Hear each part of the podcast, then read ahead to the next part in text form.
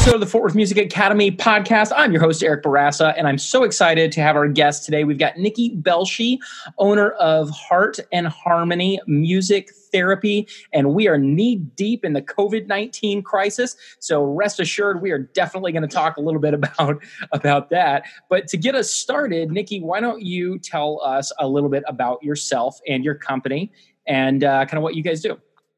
Sure. So I'm a board-certified music therapist. We have a national certification exam that we take. And in Texas, we don't yet have licensure, but there are, I believe, about 8,000 of us in the United States. So we use music as the tool or the medium, whatever terminology you want to use, to achieve other results. So our end goal isn't for somebody to be a wonderful guitar player or a wonderful piano player, but we might use music to help somebody obtain, new speech sounds or to improve their enunciation. We work on the 5 human domain areas. So that's social skills, emotional, cognitive, physical, and communication. Most of the time, music therapists are using these individualized goals to work on non-musical goal areas. My practice in particular, we have 9 board-certified music therapists on staff, and we do home health visits. So we actually are going into people's homes. A lot of times people with mental health diagnoses or people with IDD. Okay, so do you have like is there a niche that you guys fit into for music therapy? Like, I mean, I guess you kind of mentioned it, but is there something specific you guys tend to focus on that other music therapy companies do not? In the state of Texas, we kind of are one of the few that have a team because there are some Medicaid waivers that fund music therapy. And so there are a lot of solo music therapists, contract workers. And while we do the same work and fill those same contracts, we try to really focus on community for both our employees and for our clients. So we host a lot of social events when we can. We have concerts. We have parties and we invite the clients so that they can get to know one another and they can build their own community. So that's been a neat thing to see over the years. But there are music therapists. Yeah, we have a lot of fun. We ended up going that route and focusing on expanding and adding employees because me and my late husband, we were music therapists doing the solo traveling and just feeling really isolated. And we knew that a lot of our colleagues in the area were also isolated. And we were like, how can we solve this problem? And that's when Heart and Harmony decided to hire employees and start an internship and really focus on building community. Gosh, that's crazy. I can totally relate to that because just thinking back to when I was a school teacher, it was easy because you could go into the teacher's lounge and vent frustrations or celebrate wins, and usually it was people venting frustrations, but we were able to connect in that way. And then as soon as I became a solo teacher and I was on my own, boy, I have never felt isolation like that. I mean, maybe other than now, but yeah. So that's really cool that you've managed to kind of work that out to where now. How do you attract music therapists, independent music therapists, to say like, hey, listen, coming to work with us and being a part of our team, you may prefer this to being an independent therapist. What would be the appeal for them? Other than the isolation, or is that the primary appeal? That's a big part of it, but also something that is not really discussed when you're going through school as a music therapist or probably music ed as well. You don't really know that taxes are terrible when you are an independent contractor. So being in that position myself, I really wanted to be an employee of my own company so that I could not pay self-employment taxes. And when we started to look at that and realized that our contracted therapist wanted to be part of a team, we were like, well, you know what? We can fix this. We can provide them with employment, take care of taxes so that they don't have to deal with it in the same way, offer benefits, and then the whole community aspect has been really big. We haven't really had to sell it on people.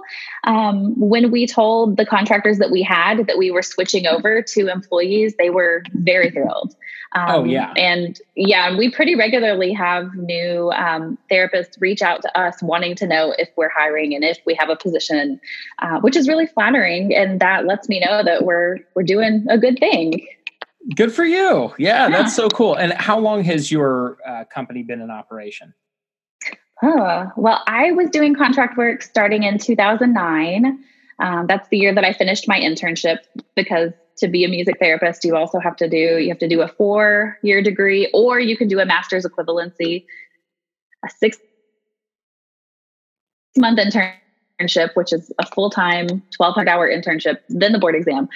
So I finished that in 2009, started doing contract work, and I did it kind of here and there solo until I think 2012 is when we officially named ourselves Heart and Harmony and started our internship program. So yeah. Wow. That's cool. Well, it really, I think, takes a special person to do something like that and be willing to lead other people, because it's, at least I think it's a lot harder than just kind of doing it on your own. So that's kudos to you with that. And then I wanted to ask you what has been for you now. Do you do music therapy at all anymore, or are you now in more of the administrative role?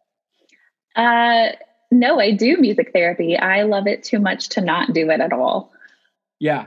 I can relate to that. Like the responsible thing I should do for my business is not teach anymore. Yep. But it's like I kind of can't seem to let it go. Same. Yeah. Yeah.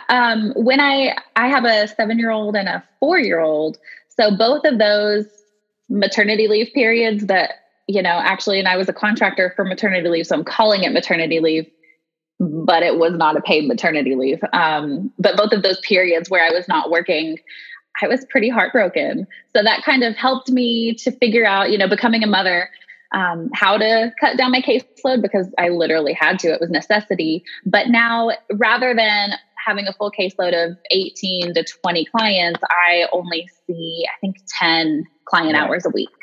Yeah, that's great. So you get to still do what you love, but it still gives you the time to take care of the other things in the business that need to be taken care of.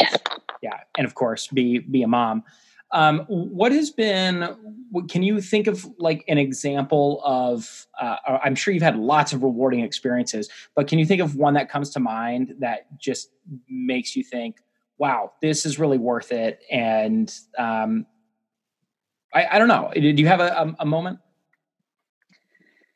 Oh, I have so many of those, honestly. There is a girl with traumatic brain injury. She's a woman, actually. She's in her 20s now. We have seen her since 2010 or 2011, so quite a while. And when I first started doing music therapy with her, she was a teenager, as a lot of teenagers are, a little guarded and a little closed off. She wasn't one to just offer conversation. I kind of had to pry, but she was really interested in playing guitar, and she knew a couple of chords. Her rhythm was a little bit off.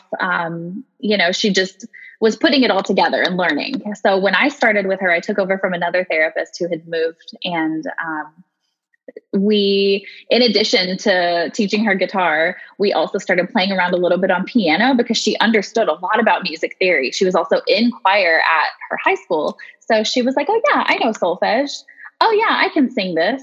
And so over the years, we have written songs together. She will do what we call a lyric analysis, where we'll pull up the words or the lyrics to a song that has some sort of emotional or social concept. And she'll get a highlighter, and we'll like go through and talk about it. And I'll say like, oh, well, how does this relate to your life? And she is just a star at it. Her conversation skills have really grown.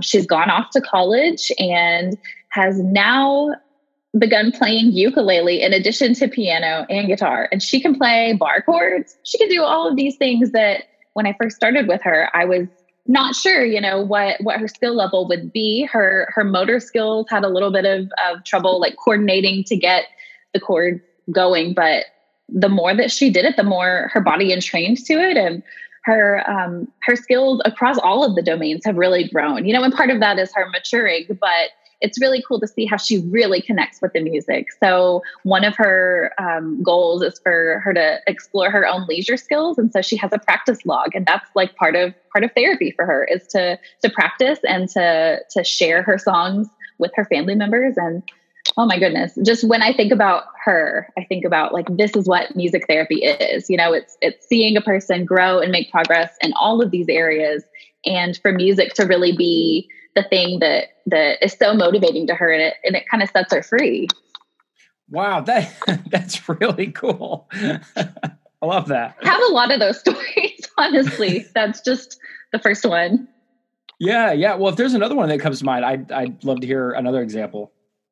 Yeah. So on the other side, of like the functioning level, I have a client who, he's very, very bright, but he's nonverbal. So a lot of people would assume, oh, he's nonverbal, so he doesn't understand. And it is just such a disservice to him whenever people make that assumption.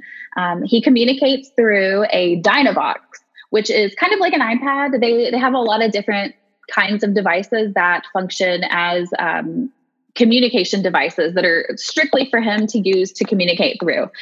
So he has a folder on his Dynavox that's a music therapy folder that we've programmed in and put in all of the instruments. And one of his goals, you know, because we are working on non-musical goals, is for him to make choices about what we're going to do in the session. And even though he doesn't verbalize a ton, and when he does, his diagnosis is autism. So he's very echolalic, which means that he repeats a lot. He just loves music so much that he's really quick to be like, I want the kielbasa. And then he'll say, I want the kielbasa.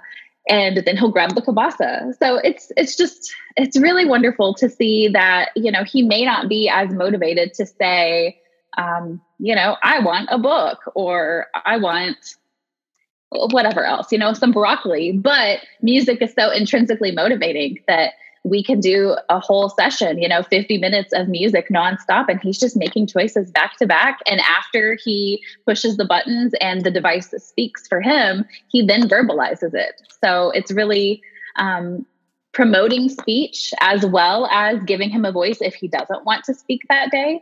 And it's just so neat. I love my job, if you can't tell. Yeah. No, that's so great. I think it's so important. I mean, you really can almost immediately see the difference when somebody has a job that's just to get by, and when they're really passionate about what they do. And I'm always, it just makes me happy when I see people doing what they feel like they're supposed to do. So yeah. That's really great. And then I wanted to ask you, let's pretend there's not a worldwide pandemic happening. What has been your vision for your company moving forward at this point? Well, we go out and serve home-based clients and facilities, communities. So we are not employed like at a hospital only or at a school district like a lot of other music therapists. So I would like for us to continue offering services to people in their homes and facilities throughout DFW. I've been approached over the last couple of years since we really like moved to employees about why don't we expand to other parts of the state? And I like my team being close by. So I don't want anybody to be so far away that I couldn't drive over there if they had something going on, or for me to pop into a session, you know. I have personal relationships with a lot of our clients too. You know, whether it's just me meeting them at the initial consult or me working with them and then needing to transition them off of my caseload, for instance, like when I've had my children. So there's something really neat about having it just in DFW. So I would like for us to continue to do the work that we're doing here. And, you know, we have 9 therapists now. I think that for me to still be able to practice music therapy, we can't get too much bigger because then the admin work would be too much. But maybe a team of 15 or 20 at the most. But yeah, that's kind of what I want us to be a small team, but to do excellent work in DFW. I think that's awesome. So really it sounds like what you're saying is your goal is really to just continue what you've already been doing and maybe just add a few more therapists. I think that's awesome because, you know, when I read like business books and things about, it's always about growth, bigger. And I got just a little disillusioned with that. And I started thinking, maybe it's not better to just always try to grow. Maybe it's better to just find your groove and then just be as the best you can in that. And there was one book that I don't even remember the name of it, but it was something like bigger isn't always better. And it was basically an argument for why it's good to just keep your business small. Awesome. So yeah, that's reassuring to hear. Sometimes I'll like get in these like entrepreneur groups and stuff, and those people are I love them, but sometimes they're crazy. It's too ambitious for me. Yeah, they want to conquer the world, you know what I mean? Yes, I don't want to take over the music therapy world. I don't want to have a monopoly of music therapists. And I want to be able to still be a mom. Yeah, for sure. Maintain some sanity. Okay, so now let's talk about the pandemic, which has affected everybody on some level, either whether that's having gotten sick or knowing someone who's gotten sick or being affected financially or with your business or your work. So how has this affected your business? Oh man, it has directly affected our ability to go into client homes, obviously. We decided a little bit ahead of, whenever the governor and our Fort Worth mayor issued the stay home y'all order, which was real cute. When the schools shut down, that's when I personally made the call for our practice to not go into people's homes, because we work a lot of times with our clients that have intellectual and developmental disabilities. They also have medical fragility. You know, some of them are already on respirators or ventilators. These are people who already have breathing issues. Several of them. Yeah. And sometimes people who have disabilities are more likely to also have dual diagnoses, other types of like autoimmune disorders. And I just felt ethically like we couldn't risk it, especially so early on when we didn't know if we could be carrying it asymptomatically. We have 9 therapists seeing 150, 200 clients in their homes and facilities every week. Plus all of those clients have their own therapists and schools and activities that they do. And I just didn't feel comfortable. So we stopped seeing clients on, I think March 14th was our last day. And after that, we encouraged our private pay clients to try teletherapy. The issue is that most of our clients are through these Medicaid waivers, and the Medicaid waivers were specifically not covering teletherapy. And so we weren't going to get paid for those visits. So we had 3 or 4 weeks where I did the math and we had like a 98% reduction in our revenue for that month. Oh my goodness. Yeah, it was the pit. My therapists were feeling real worried. I was super worried. But we just couldn't go into people's homes, There was a lot of advocacy that was happening though. So we were advocating, contacting Texas Health and Human Services. A lot of our clients were. We have some great music therapists who are part of the Texas State Task Force. And they specifically advocate for legislative issues, and also for whenever it comes around, they are trying to get licensure recognition in the state of Texas. So we already have a very active task force. And so they were on it, and Health and Human Services finally came around a couple of weeks ago, and they said, yes, we will cover teletherapy for these, couple of therapies, and music therapy was one of them, which was really shocking, because so often music therapy is something that we really have to advocate for and explain over and over and over again. I think, honestly, they might have just been tired of hearing from us. But we did get coverage through they said they would cover it. I think it started on April 15th through April 30th. So not for very long. The approval will expire on April 30th, but we're obviously hoping that they extend that. Right. So we had about a month of hardly any services, and now we've kicked it big into teletherapy, which is not preferred for most of our clients, but it's better than nothing. And it has been really rewarding to see them, through Zoom and through Doxy is one that we're using that's HIPAA compliant, and seeing them light up. I was going to say Zoom's HIPAA compliant version of the program is, That's a lot. Yeah. So doxy.me, have you heard of that one? I have not.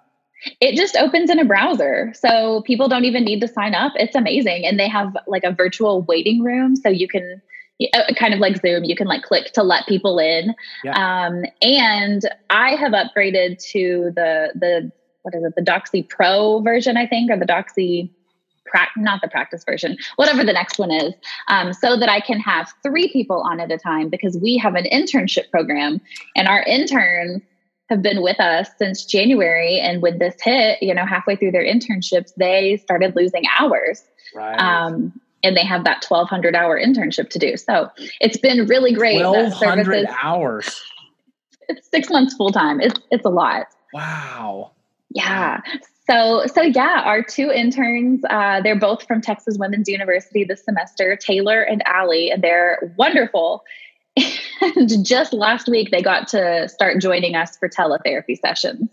Cool. Yeah. That's really great. So yeah, all of that to say, it has affected us majorly. Yeah. Do you think, because it looks like some restrictions are going to start lifting here in Texas pretty soon.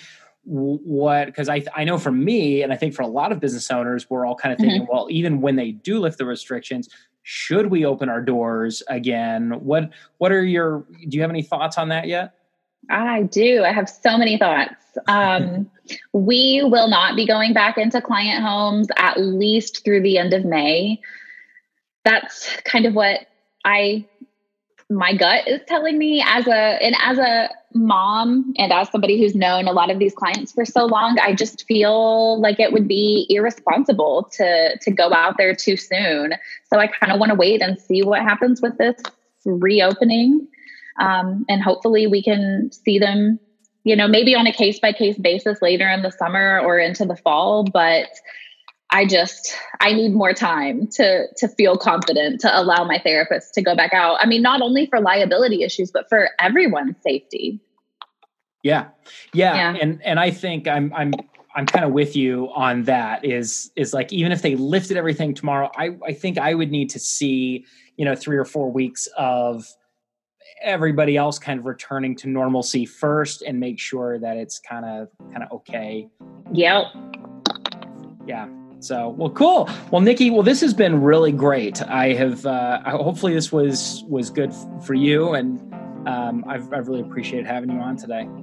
Yeah, no problem. Thanks for having me. And for our listeners and viewers, where can people find you? We are at Heart and Harmony, written out. So HEARTAND, Harmony, HARMONY.com. All right. Perfect. Very good. Okay, you guys, Nikki Belshi of Heart and Harmony Music Therapy. Thanks again, Nikki. Thank you.